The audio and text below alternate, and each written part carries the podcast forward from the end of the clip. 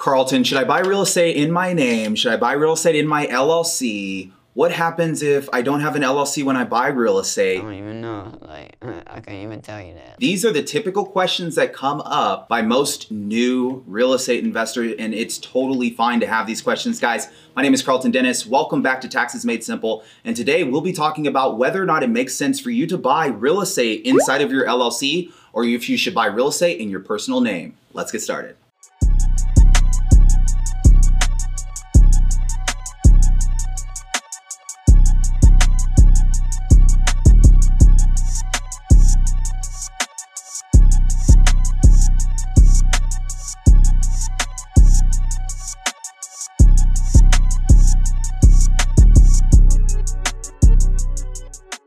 Now, in order to understand whether or not it makes sense to buy real estate in your personal name or to buy real estate in an LLC, we first have to understand what LLCs are and what's the purpose of needing them for real estate. So let's talk about that.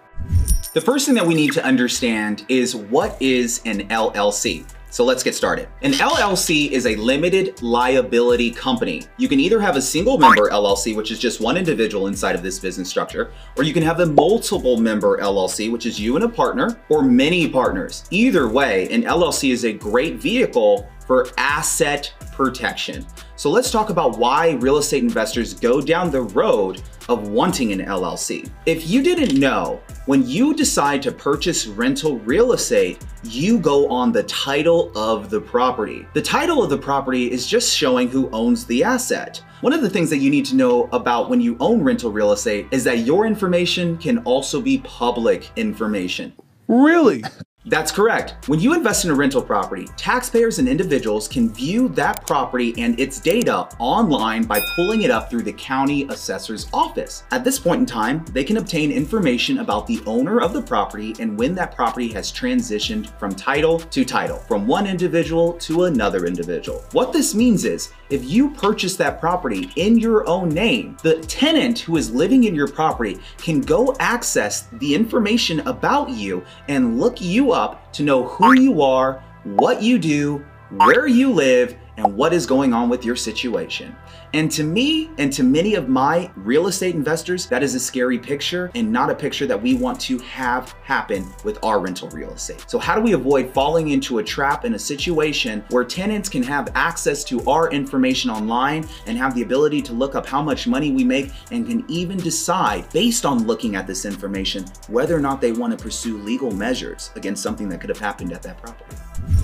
Now, before we jump into the LLC and how it protects you, I wanna go back into what happens when you don't have an LLC. Many taxpayers get umbrella policy insurance. So I first wanna talk about what umbrella policy insurance is. Umbrella policy insurance is a type of personal liability insurance that covers claims in excess of regular homeowners, auto, or watercraft policy coverage.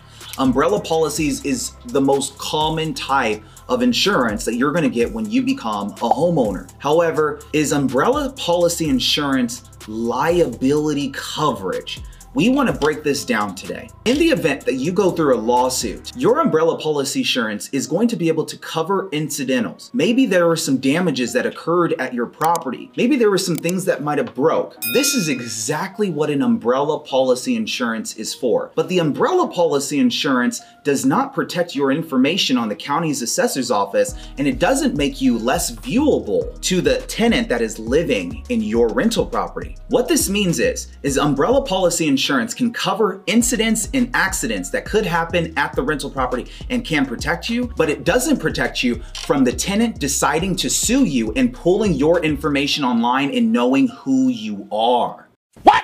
This is the most important aspect that leads into many lawsuits. When the tenants know the person they're suing, they're more inclined to make a lawsuit against that person they can physically see. And if they are able to obtain your information, we are living in 2021, they can research your social media accounts, they can research your businesses, your family members, and know exactly how much income you possibly could be sitting on. In order to make sure that you're not only protecting your cash flow, your family's wealth, we wanna make sure that we have an LLC. An LLC separates the liability from yourself and from your business. When you are getting sued without an LLC, technically everything is liable that you own. If you have personal bank accounts, personal checking accounts, IRAs, things of that nature that are sacred to you, they are liable in the event of a lawsuit. However, in an LLC, you are only liable to the extent of what is inside of the LLC, the assets and the debts inside of the LLC. This is a powerful key difference.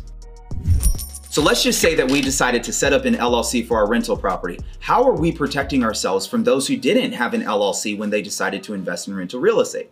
I don't know. You gotta ask them. I don't know. You gotta ask these guys. I don't know. First thing that we have to understand is when you decide to invest with your LLC, you have now taken over the title of the property as a business owner that could have a name different than the name of you. What this is going to do is this is going to provide some ambiguity. This ambiguity protects you in the event that clients are looking up your information online through the county's assessor's office. If they go online and see that Rental Legacy Partner Builders is owning this rental property, they may be hesitant to file a lawsuit. The reason why that these taxpayers and tenants are more hesitant to file a lawsuit is because they are less likely to win against a company that may be be bigger than themselves. Think about psychology and, and your own personal feelings. If you knew that Google, Apple Corporation, Woodson Corporation, Johnson & Johnson Corporation owned the building that you were living in, would you try to sue that company knowing that you're gonna go in to win? Or do you think when you sue that company, there's a probably a good likelihood that this could be a legal battle for you and the people on the other side of the table might have more money to fight you? And this is what typically protects the LLC investor. The LLC investor is protected because they are investing with their LLC. Now, you might have come to know that it's pretty hard to invest with your LLC when you go into your mortgage lender.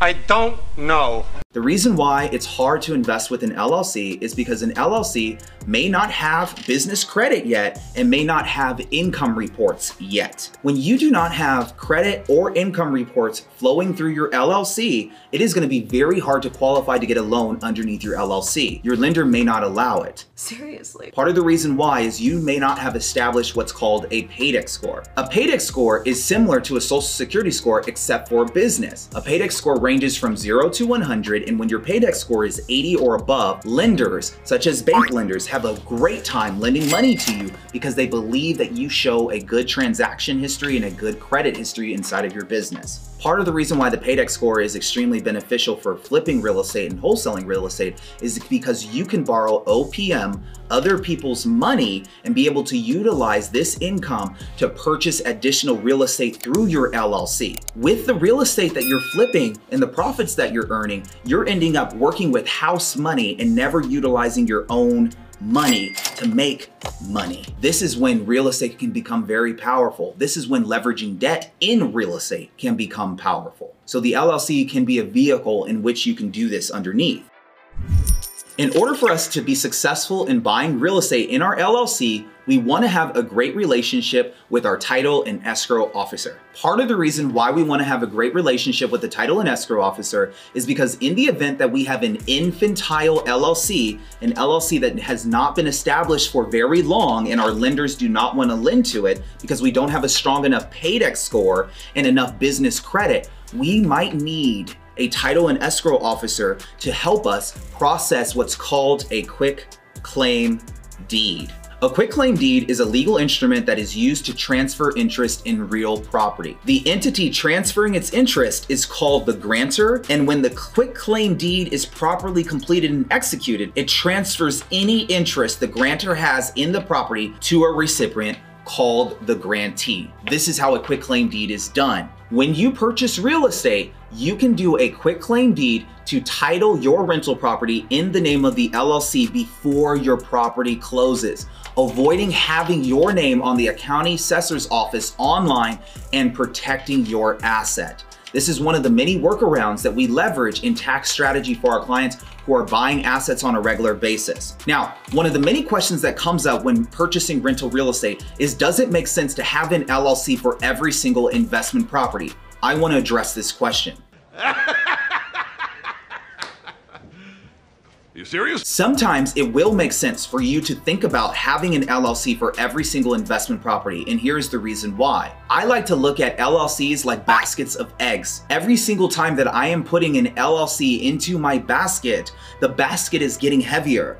And what that means is, is I'm taking on more liability. The more rental properties I stuff inside of an LLC, the more liability I have. If I have equity sitting inside of my LLC, this equity is at risk of being taken in the event of a lawsuit. When you are being sued by someone and you have an LLC, you have separated your personal assets from your assets that are inside of your actual business. So if I'm getting sued, any assets that I'm being sued on are gonna be the assets inside of my LLCs. If I have four or five rental properties sitting inside of my LLC, even though I'm being sued on one rental, my other three or four rental properties are susceptible to also being involved in this lawsuit case. I could lose money and possibly lose my other rental properties because I lacked the, the wherewithal to think about setting up another LLC. So this is why we have to evaluate LLCs very strategically.